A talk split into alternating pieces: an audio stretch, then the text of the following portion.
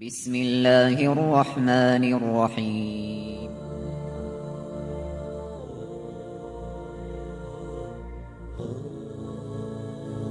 الرحمن العزيز الرحيم القوي السلام الكريم العظيم البصير العليم الحكيم الجبار.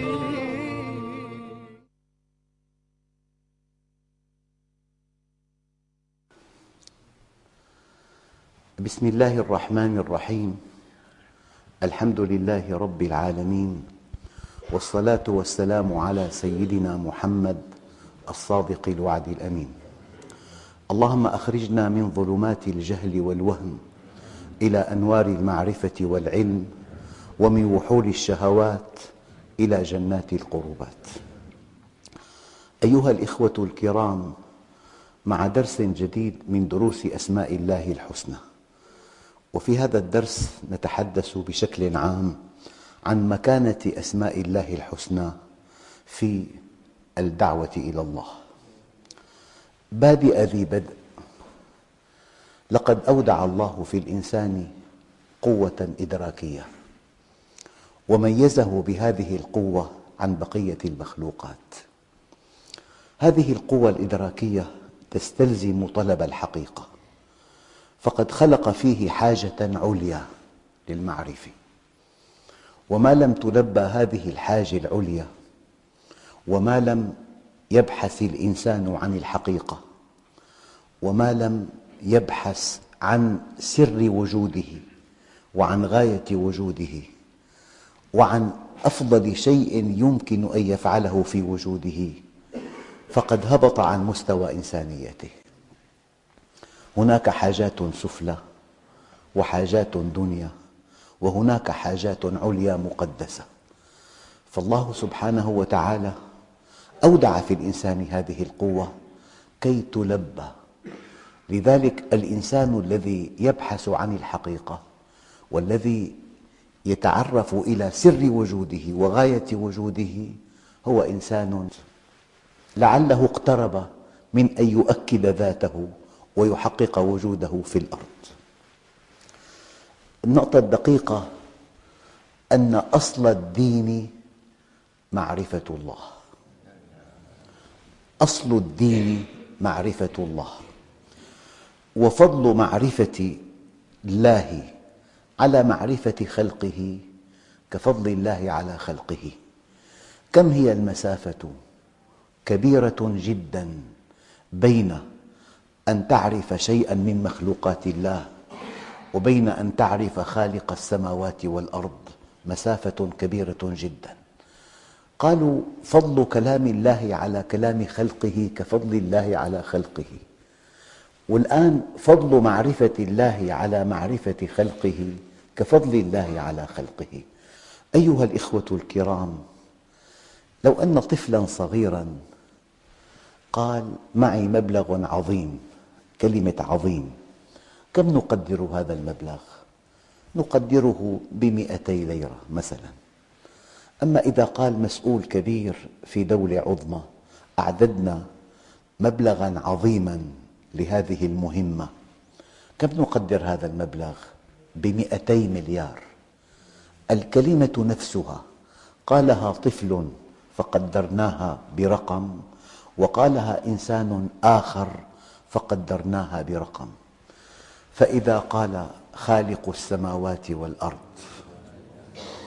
وعلمك ما لم تكن تعلم وكان فضل الله عليك عظيما.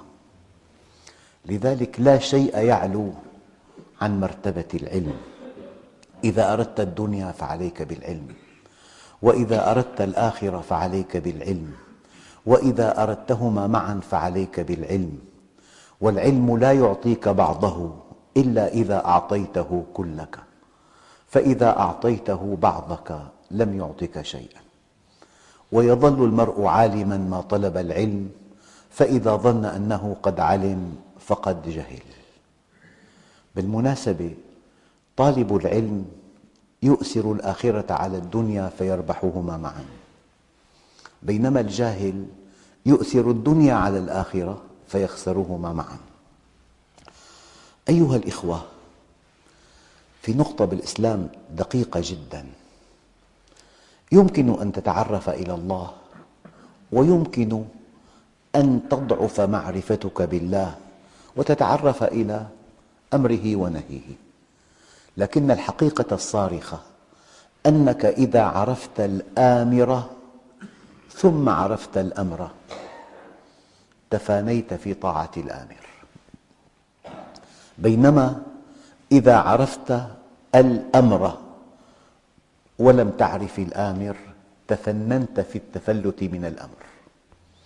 وكأنني وضعت يدي على مشكلة العالم الإسلامي الأولى. الصحابة الكرام قلة وصلت راياتهم إلى أطراف الدنيا لأنهم عرفوا الله، وحينما اكتفينا بمعرفة أمره ولم نصل إلى معرفته المعرفة التي تحملنا على طاعته، كما ترون كما ترون حال العالم الإسلامي. والله عز وجل يقول: وعد الله الذين آمنوا منكم وعملوا الصالحات ليستخلفنهم في الأرض كما استخلف الذين من قبلهم وليمكنن لهم دينهم الذي ارتضى لهم وليبدلنهم من بعد خوفهم أمنا يعبدونني. نحن كما في الآية الكريمة والواقع المر لسنا مستخلفين ولسنا ممكنين ولسنا آمنين، والكرة في ملعبنا، لأنه خلف من بعدهم خلف أضاعوا الصلاة واتبعوا الشهوات فسوف يلقون غيا.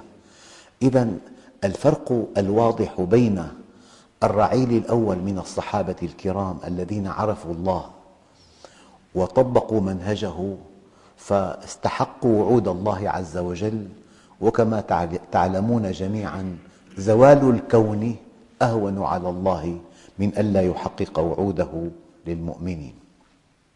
على كل، قضية العلم واسعة جداً. قال بعض العلماء: هناك علم بخلقه، يعني في عنا واقع، والعلم وصف ما هو كائن، ما هو كائن علم. هناك ظواهر فلكية، علم الفلك، ظواهر فيزيائية، علم الفيزياء، ظواهر كيميائية، علم الكيمياء، ظواهر نفسية، علم نفس، ظواهر اجتماعية، علم اجتماع. فالعلم مختص بما هو كائن، وهو علاقة مقطوع بها بين متغيرين تطابق الواقع عليها دليل، علاقة مقطوع بها بين متغيرين تطابق الواقع عليها دليل، هذا هو العلم. لكن هناك شيء آخر، هناك علم بأمره. العلم بخلقه من اختصاص الجامعات في العالم، أية جامعة تذهب إليها كليات العلوم والطب والهندسة والصيدلة وما إلى ذلك، هذا علم بخلقه. والعلم بخلقه أصل صلاح الدنيا، أصل صلاح الدنيا. والمسلمون مفروض عليهم فرضاً كفائياً أن يتعلموا هذه العلوم كي يكونوا أقوياء. لذلك العلم بخلق الله أصل في صلاح الدنيا. أما العلم بأمره أصل في العبادة، وما خلقت الجن والإنس إلا ليعبدون. والعبادة طاعة طوعية ممزوجة بمحبة قلبية أساسها معرفة يقينية تفضي إلى سعادة أبدية. ففي هذا التعريف الدقيق، طاعة طوعية ممزوجة بمحبة قلبية أساسها معرفة يقينية تفضي إلى سعادة أبدية، هذا التعريف فيه كليات ثلاث، في كلية معرفية وكلية سلوكية وكلية جمالية. الكلية السلوكية هي الأصل، وما لم يستقم المسلم على أمر الله لن يستطيع أن يقطف من الدين شيئاً، هي الكلية السلوكية. المؤمن ملتزم، المؤمن مقيد بمنهج الله عز وجل، المؤمن في حياته منظومة قيم، في عنده فرض، في عنده واجب، في عنده سنة مؤكدة، سنة غير مؤكدة، مباح، مكروه تنزيها، مكروه تحريما، حرام. العلم بأمره أصل في قبول العبادة. وبالمناسبة العبادة واسعة جدا، هناك عبادة شعائرية وهناك عبادة تعاملية، والعبادات الشعائرية ومنها الصلاة والصوم لا تصح ولا تقبل إلا إذا صحت العبادة التعاملية. لذلك قال بعض العلماء: ترك دانق من حرام خير من ثمانين حجة بعد الإسلام. وقد ورد في بعض الأحاديث الشريفة: والله لأن أمشي مع أخ في حاجته خير لي من صيام شهر واعتكافه في مسجدي هذا. إذا هناك علم بخلق الله، والمسلمون مدعوون إلى طلب هذا العلم، بل هو عليهم فرض كفائي، إذا قام به البعض سقط عن الكل، وهو أصل في صلاح الدنيا. بينما العلم بأمره أن تعرف الحلال والحرام، أن تعرف أحكام التعامل التجاري، أحكام التعامل اليومي، هذه كلها من أحكام الفقه، ولا بد من أن يتعرف الإنسان إليها لتأتي حركته في الحياة مطابقة لمنهج الله عز وجل.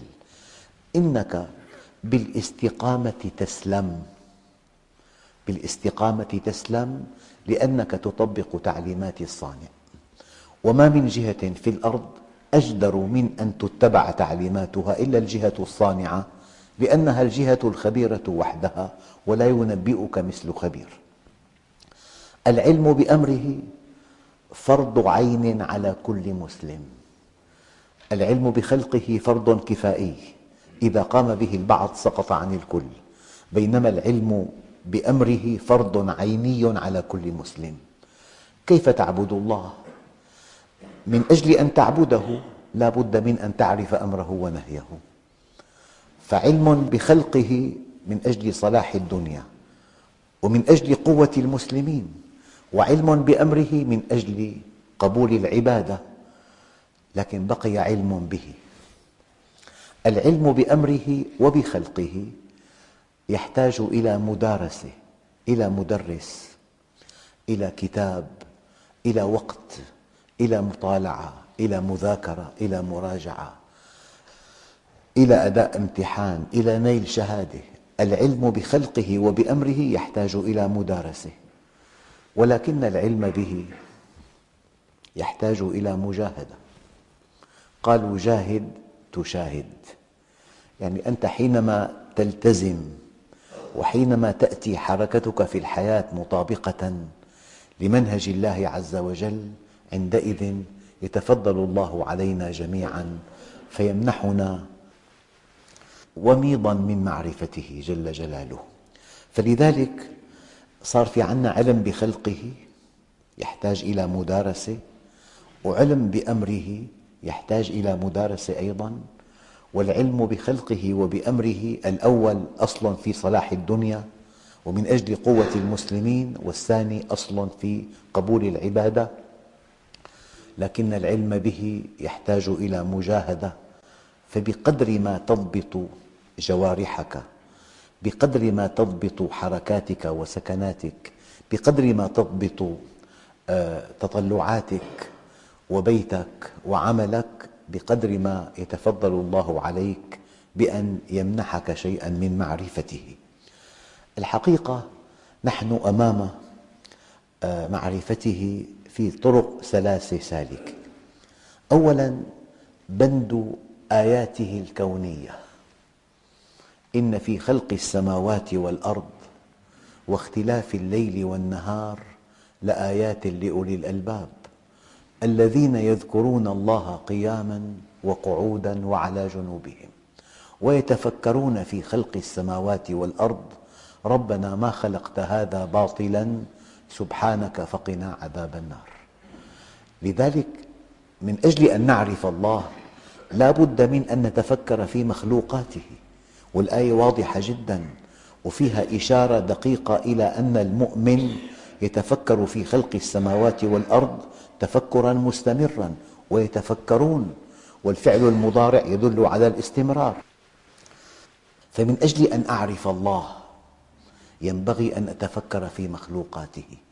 وهذا الكون أيها الإخوة ينطق بوجود الله ووحدانيته وكماله، ينطق بوجود الله ووحدانيته وكماله. وقد قيل الكون قرآن صامت، والقرآن كون ناطق، والنبي عليه الصلاة والسلام قرآن يمشي. أول شيء آيات كونية تحتاج إلى تفكر.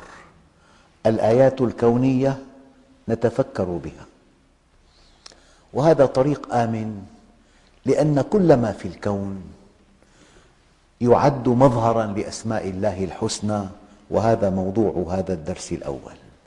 كل ما في الكون يعد مظهراً لأسماء الله الحسنى. ترى في الكون رحمة، إذن الله رحيم. ترى في الكون حكمة، إذن الله حكيم. ترى في الكون قوة، الله قوي. ترى في الكون غنى، الله غني. فكأن الكون مظهر لأسماء الله الحسنى وصفاته الفضلى. هذا طريق لمعرفة الله، التفكر في خلق السماوات والأرض. وبالمناسبة في بالقرآن الكريم ألف وثلاثمئة آية. إخوتنا الكرام بربكم، إن قرأت آية فيها أمر تقتضي هذه الآية أن تأتمر، وإن قرأت آية فيها نهي تقتضي هذه الآية أن تنتهي، وإن قرأت آية فيها وصف لحال أهل الجنة تقتضي هذه الآية أن تسعى إلى دخول الجنة، وإن قرأت آية فيها وصف لحال أهل النار تقتضي هذه الآية أن تتقي النار ولو بشق تمرة، وإن قرأت قصة أقوام سابقين دمرهم الله عز وجل تقتضي هذه الآية أن نتعظ وأن نبتعد عن كل عمل يفعله هؤلاء.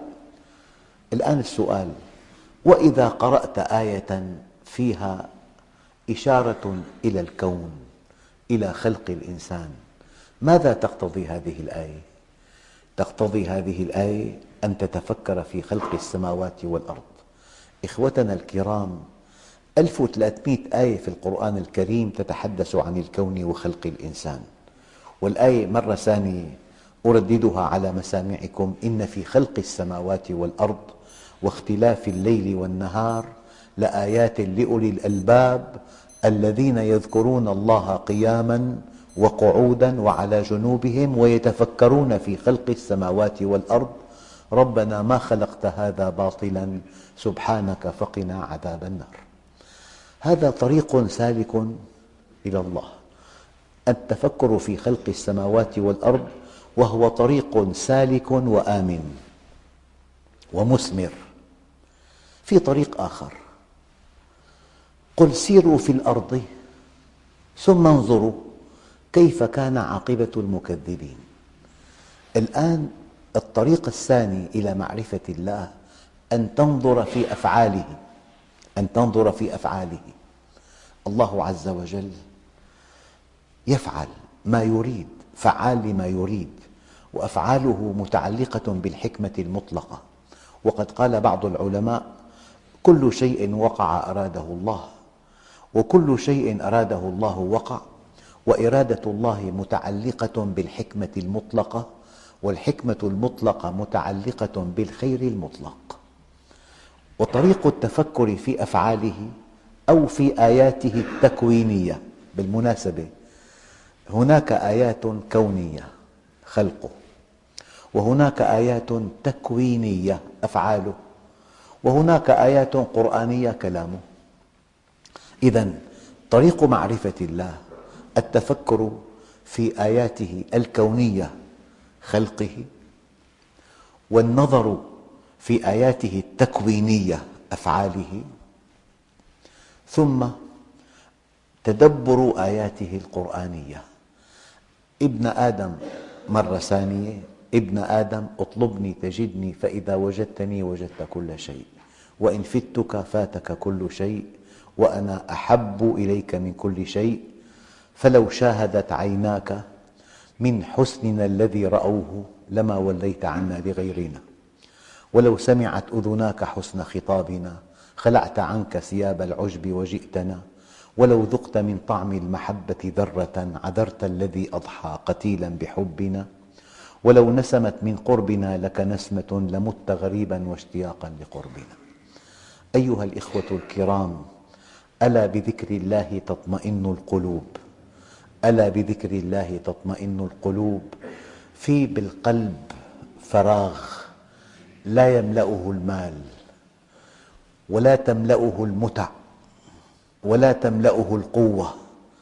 نحن بحاجة إلى الإيمان، لأن الله عز وجل يقول: ومن أعرض عن ذكري فإن له معيشة ضنكا ونحشره يوم القيامة أعمى.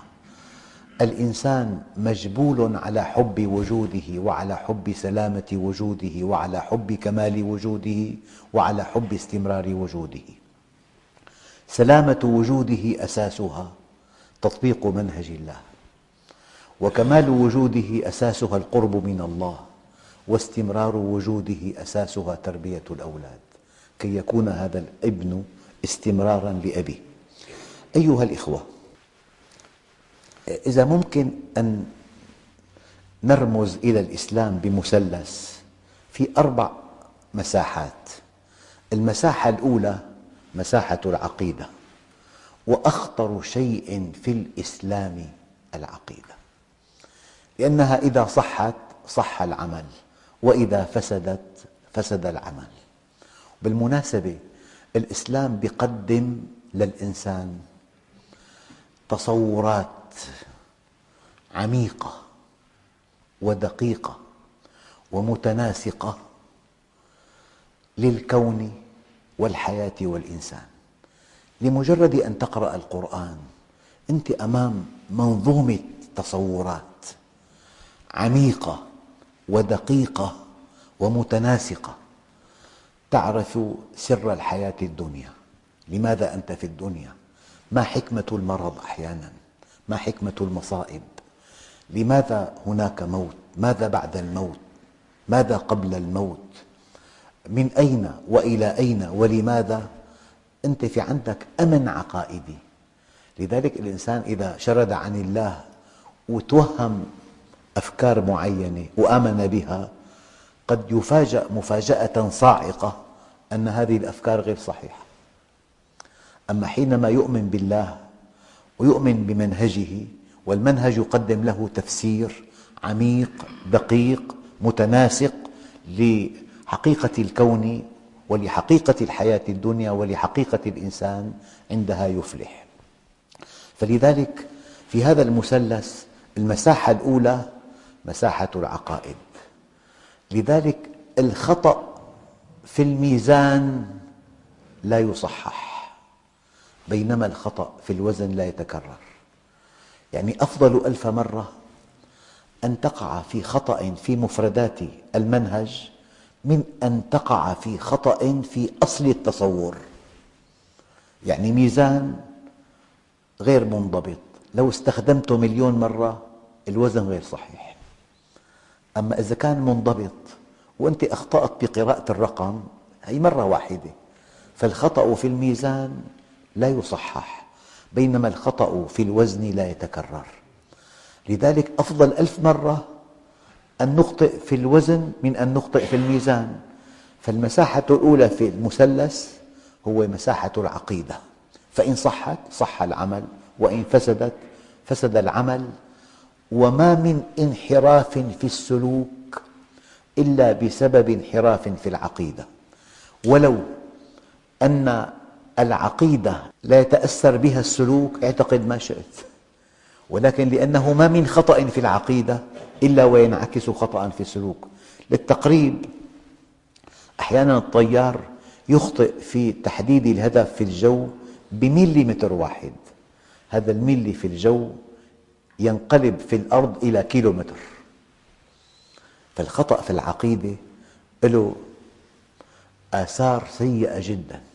لذلك يجب أن تصح عقائدنا، والإنسان بحاجة إلى أن يراجع ما يعتقد. أحياناً يعتقد بشيء غير صحيح، بخرافة، أيام بشيء شاع بين الناس، فلا بد من بحث في العقيدة. والشيء الدقيق، لو أن الله قبل من إنسان عقيدة تقليداً لكان كل الضالين في الأرض مقبولون عند مقبولين عند الله، لكن لأن الله عز وجل يقول: فاعلم أنه لا إله إلا الله. لا تقبل العقيدة من المؤمن إلا تحقيقاً. قضية قلد مرفوضة هذه، لأنه لأن الله عز وجل يقول: فاعلم أنه لا إله إلا الله. المساحة الثانية في المثلث مساحة العبادات، والأصل في العبادات الحظر، ولا تشرع عبادة إلا بالدليل القطعي والثابت. العبادات قربات إلى الله. الله عز وجل يقول: وما خلقت الجن والإنس إلا ليعبدون. والعبادة علة وجودنا، بل هي سر وجودنا. لكن لهذه العبادة مفهومات ضيقة جداً ولها مفهومات واسعة. العبادة تدور مع الإنسان حيثما دار، في كل أوقاته وفي كل أحواله وفي كل شؤونه. فلذلك المساحة الثانية العبادات. أخطر ما في الموضوع أن العبادات لا تقبل ولا تصح إلا إذا صحت العبادات التعاملية. العبادات الشعائرية لا تقبل ولا تصح إلا إذا صحت العبادات التعاملية. لذلك النبي الكريم سأل أصحابه: من المفلس؟ قالوا: من لا درهم له ولا متاع. قال: لا، المفلس من أتى بصلاة وصيام وصدقة وقد ضرب هذا وشتم هذا وأكل مال هذا، فيأخذ هذا من حسناته وهذا من حسناته، فإذا فنيت حسناته طرحوا عليه سيئاتهم حتى يطرح في النار. أي الصلاة. الصوم: من لم يدع قول الزور والعمل به فليس لله حاجة في أن يدع طعامه وشرابه. الحج: من حج بمال حرام ووضع رجله في الركاب وقال لبيك اللهم لبيك ينادى ألا لبيك ولا سعديك وحجك مردود عليك. الزكاة: قل أنفقوا طوعاً أو كرهاً لن يتقبل منكم إنكم كنتم قوماً فاسقين. شهادة أن لا إله إلا الله: من قال لا إله إلا الله بحقها دخل الجنة. قيل: وما حقها؟ قال: أن تحجزه عن محارم الله. فالعبادات الشعائرية كالصلاة والصوم لا تصح ولا تقبل إلا إذا صحت العبادات التعاملية. فلذلك المساحة الأولى مساحة العقائد، والمساحة الثانية مساحة العبادات، والمساحة الثالثة مساحة المعاملات. لما سيدنا جعفر سأله النجاشي عن الإسلام قال: أيها الملك، كنا قوماً أهل جاهلية نعبد الأصنام ونأكل الميتة ونأتي الفواحش ونقطع الرحم ونسيء الجوار. هذه الجاهلية، حتى بعث الله فينا رجلاً نعرف أمانته وصدقه وعفافه ونسبه، فدعانا إلى الله لنعبده ونوحده ونخلع ما كان يعبد آباؤنا من الحجارة والأوثان، وأمرنا بصدق الحديث وأداء الأمانة وصلة الرحم وحسن الجوار والكف عن المحارم والدماء. إذاً الإسلام مجموعة قيم أخلاقية. من هنا قال عليه الصلاة والسلام: بني الإسلام على خمس. أركان الإسلام، الإسلام بناء أخلاقي، بني الإسلام على خمس. لذلك قالوا: الإيمان هو الخلق، ومن زاد عليك في الخلق زاد عليك في الإيمان. أول مساحة العقائد، الثانية العبادات، الثالثة المعاملات. ترك دانق من حرام خير من ثمانين حجة بعد الإسلام. والله لأن أمشي مع أخ في حاجته خير لي من صيام شهر واعتكافه في مسجد هذا.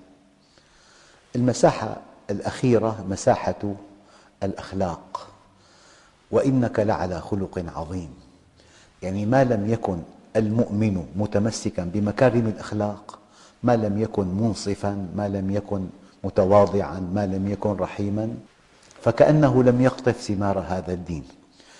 أيها الإخوة، هذا تقديم وتمهيد لموضوع أسماء الله الحسنى. يقول الله عز وجل: الله لا إله إلا هو له الأسماء الحسنى. ويقول الله عز وجل: ولله الأسماء الحسنى فادعوه بها.